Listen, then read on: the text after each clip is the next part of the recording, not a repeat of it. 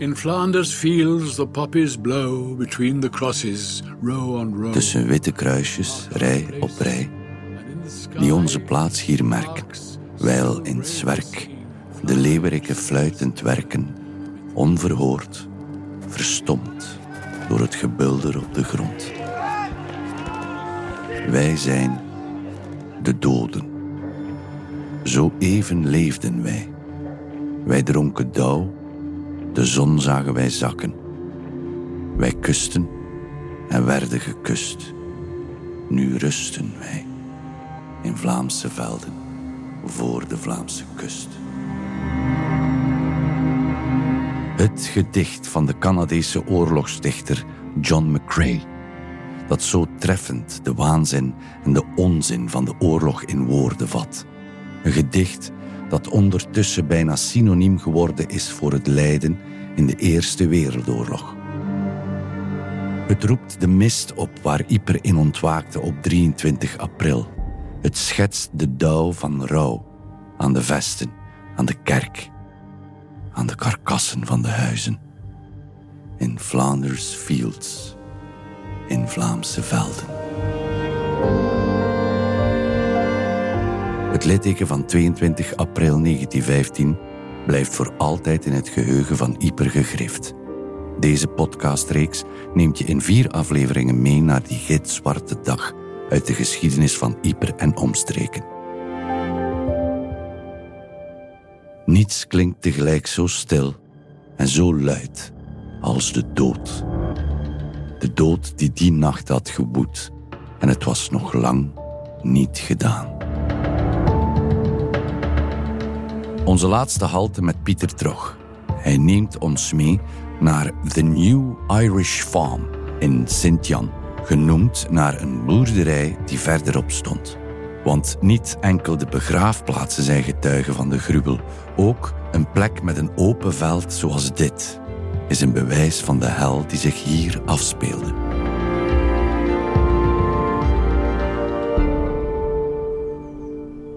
Nu zijn we in ja, het Incon halletje, kapelletje op New Irish Farm Cemetery. Dat is een Britse verzamelbegraafplaats die gebouwd is rond een oorspronkelijke Britse begraafplaats die hier lag in het midden en die genoemd is naar Irish Farm. Dat is wel een van de toponiemen die op loopgravenkaarten terugvond. Hè, herkenningspunten voor, eh, voor de militairen. En waar eigenlijk oorspronkelijk helemaal in het midden slechts een 73-tal Britse graven uh, waren, maar waar men na de oorlog beslist heeft om hier van deze plek een verzamelbegraafplaats te maken. En waar dus de kleinere begraafplaatsen uit de omtrek, dus je moet weten, de Britten hebben beslist om hun doden te herdenken zo dicht mogelijk bij de plek waar ze zijn omgekomen. Maar dat betekent niet dat ze alle plekken waar een Brits of een Commonwealth graf was, konden bewaren. Ze hebben natuurlijk ergens de lijn moeten trekken en die is gekomen op 40 graven. Dus als er ergens 40 graven, werden die daar zogezegd voor de eeuwigheid gehouden en werd daar een begraafplaats ingericht.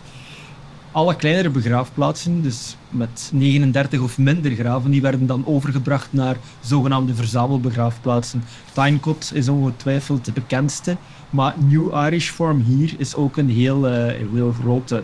Want als je over de begraafplaats loopt, ja, je ziet meteen een andere ja, vormgeving, ontwerp van de grafstenen als dan daar juist op de Duitse begraafplaats of de Franse begraafplaats.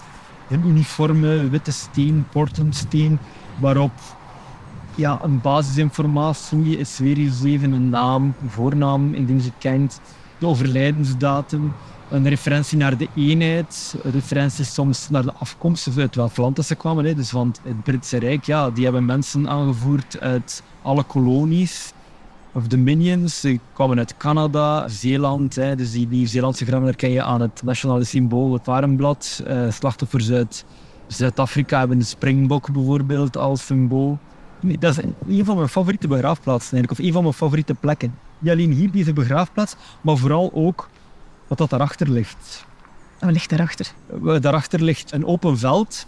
Als je naast de begraafplaats, van de parking van de begraafplaats van New Irish Farm Cemetery staat, dan, eh, als je dan naar het noorden kijkt, dan gaat het wegje licht bergop.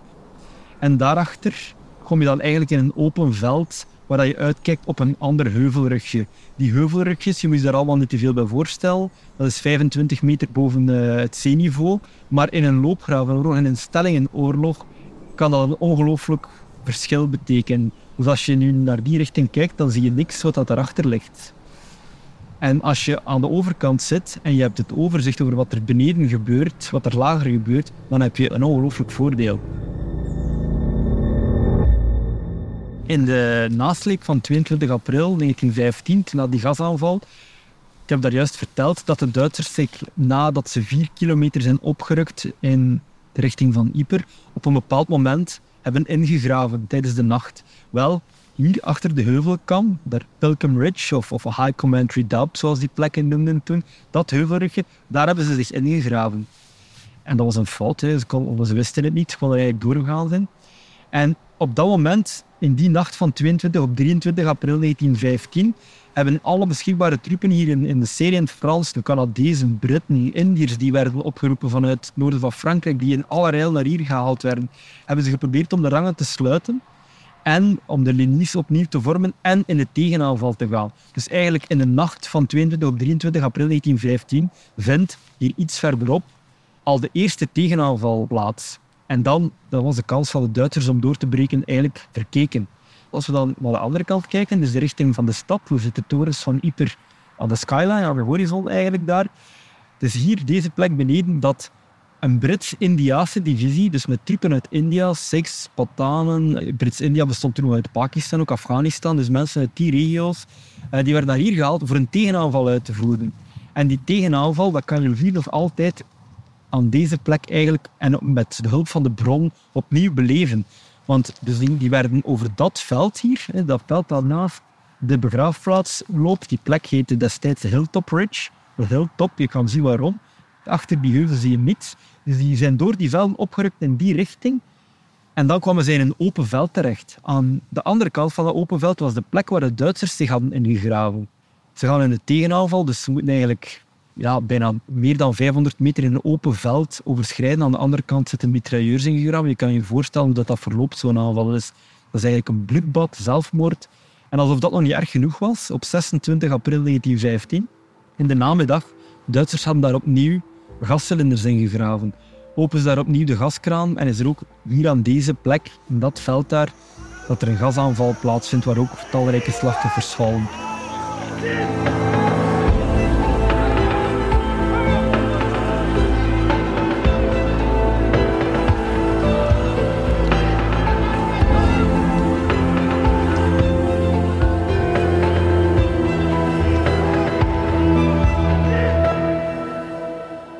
Yper en omstreken was ooit het slagveld voor zo goed als de hele wereld. Hier kruisten de oorlogsspaden van mensen van meer dan 50 verschillende nationaliteiten. Veel verdeelden hen in het leven, de dood bracht hen samen. Ook in de namenlijst. Via deze lijst probeert het in Flanders Fields Museum de doden te identificeren en te herdenken.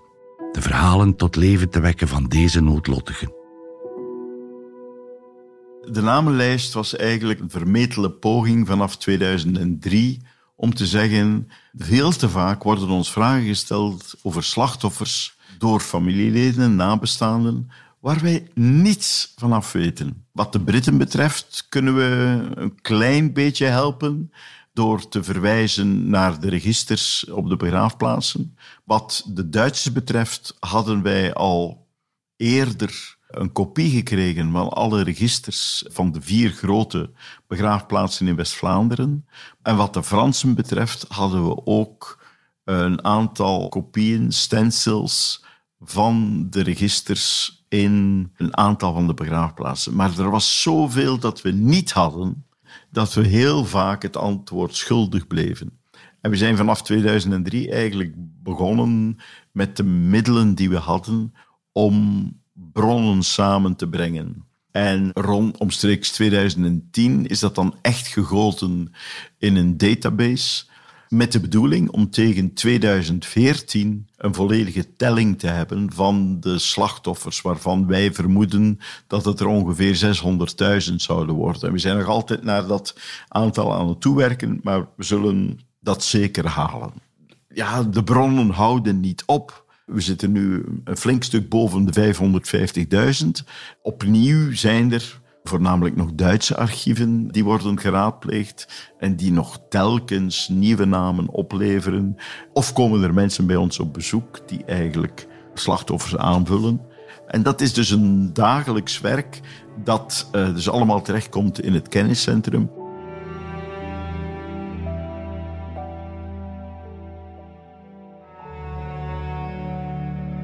We hebben de brieven van Angèle en Georges, dus van Angèle Plouvier, de echtgenote van Georges Lamour, commandant die stikt op 22 april 1915 en die officieel vermist wordt, hebben we in digitale vorm. De brieven zelf die zitten nog altijd bij de kleinzoon, bij Dominique Vitale maar die zelf contact met ons heeft opgenomen destijds in 2014. En die sindsdien ja, zeg maar een goede vriend van het museum en zijn werking is geworden, omdat hij ja, gelooft dat de manier waarop wij dit menselijke verhaal brengen, dat dat helemaal aansluit bij die correspondentie tussen zijn grootouders. En, en dat is ook wel zo. Het, het is een heel menselijke benadering. Van de ene kant een heel bezorgde familievader en zijn vrouw. Een verhaal van een grote liefde, een intense liefde, dat een fantastische Franse eloquentie wordt ja, neergeschreven in die stroom van vrijwel dagelijks brieven aan elkaar. Ondanks het feit dat die mensen in de oorlog verschrikkelijk vaak geen tijd hadden, werd daar toch altijd tijd voor gemaakt en gevonden om dat te blijven doen. En het is dus een, ja, een ongelooflijk menselijk monument dat is neergezet en dat is uiteraard ja, 100% past binnen die geschreven oorlog. Omdat het zo eloquent vertelt wat de gevolgen zijn van het verlies van mensen als ze elkaar graag zien.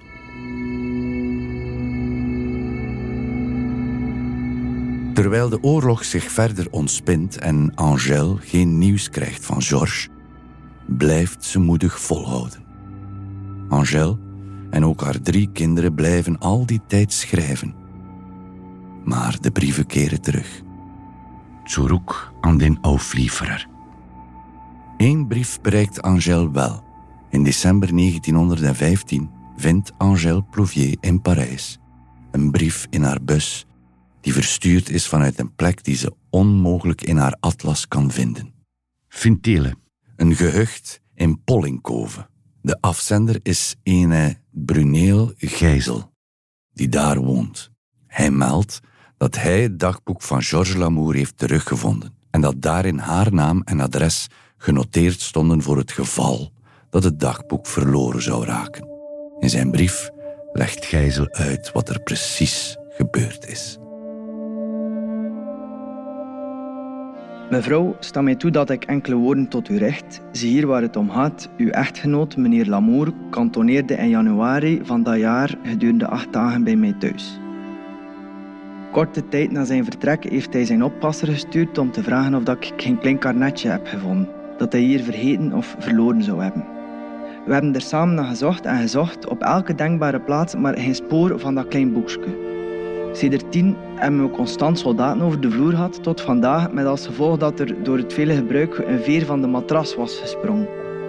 We hebben ze eruit moeten trekken en zodoende hebben we dus dat klein karnetje gevonden alsnog. Uh, omdat ik op dat moment niet wist waar dat uw echtgenoot zich bevond en aangezien dat ik uw adres in dat klein boekje heb gevonden, heb ik me gehaast om u hiervan op de hoogte te brengen.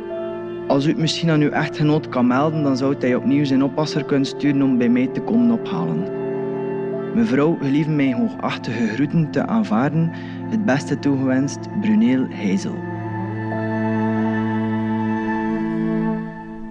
Ik stik, ja, eerst wat moet ik doen, maar dan uiteindelijk uh, hoort hij hem eigenlijk stikken aan de telefoon. En dat is het laatste wat dat van Georges Lamour gehoord is geweest. En hij werd dan opgegeven als vermist. Maar wat betekent vermist? Je kan vermist zijn omdat je lichaam aan stukken geschoten is en stukken gereten is en dat, er, dat je dat niet meer terugvindt. Maar je kan ook gewond geraakt zijn en, en afgevoerd of krijgsgevangen of zo. Dus vermist werd op zijn officiële, op zijn fiche gezet. Maar dat betekent wel vanaf dat moment dat de brieven die Angèle Prouvier schreef, dat die de geadresseerden niet meer konden bereiken.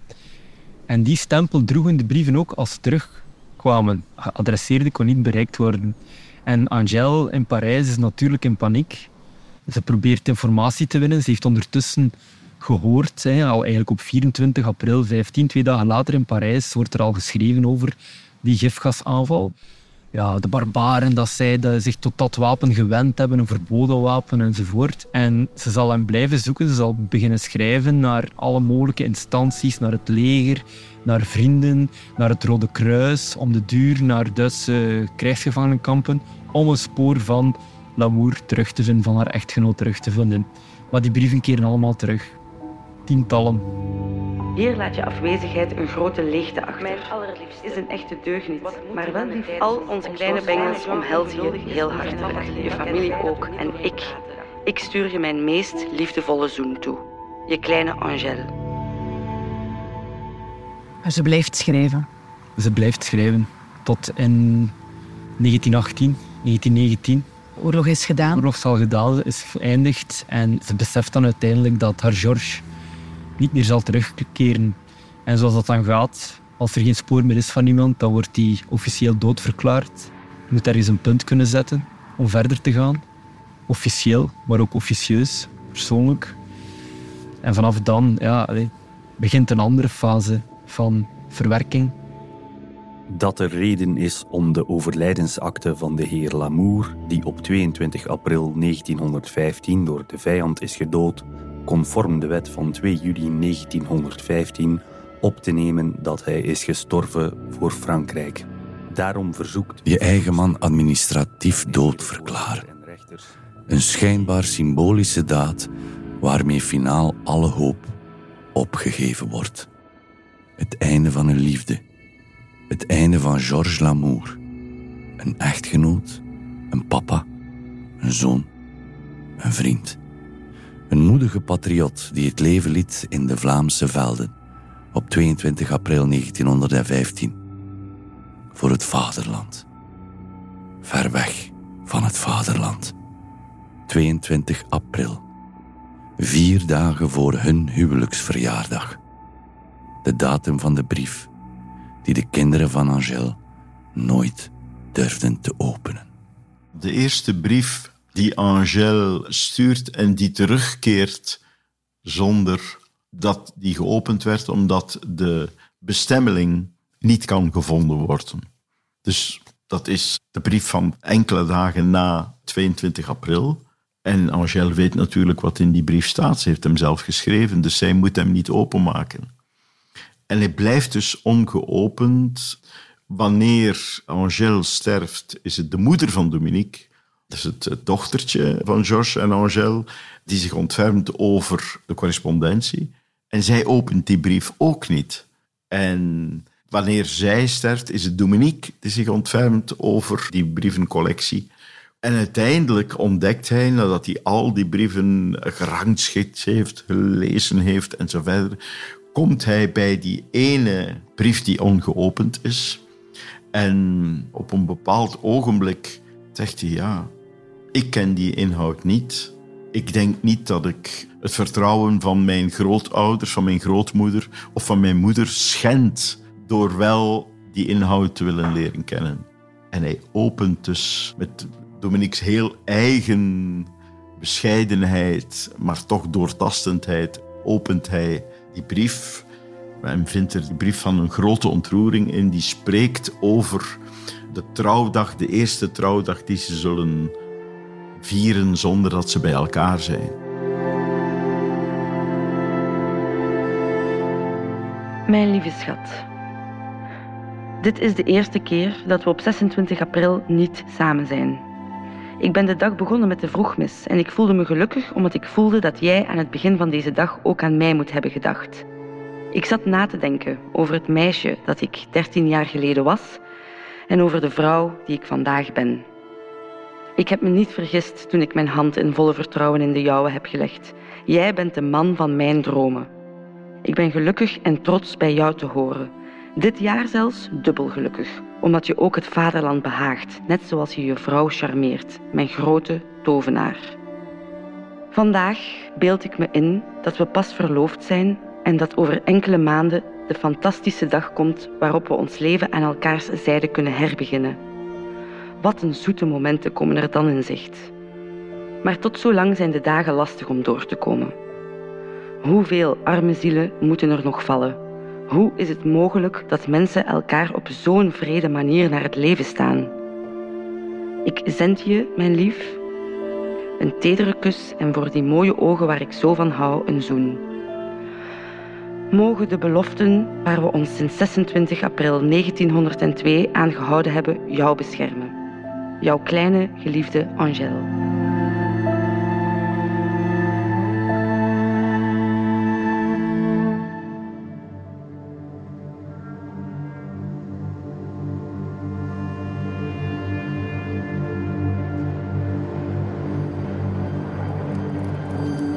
De laatste woorden van Angèle galmen nog na. Een echo van gemis, een leegte. Ze sprak nooit met haar kinderen of kleinkinderen over Georges Lamour. Dat was te moeilijk. Het verhaal van één man, maar ook een verhaal van velen. Begraven in de Vlaamse velden, al strijdend voor het vaderland, ver weg van het vaderland.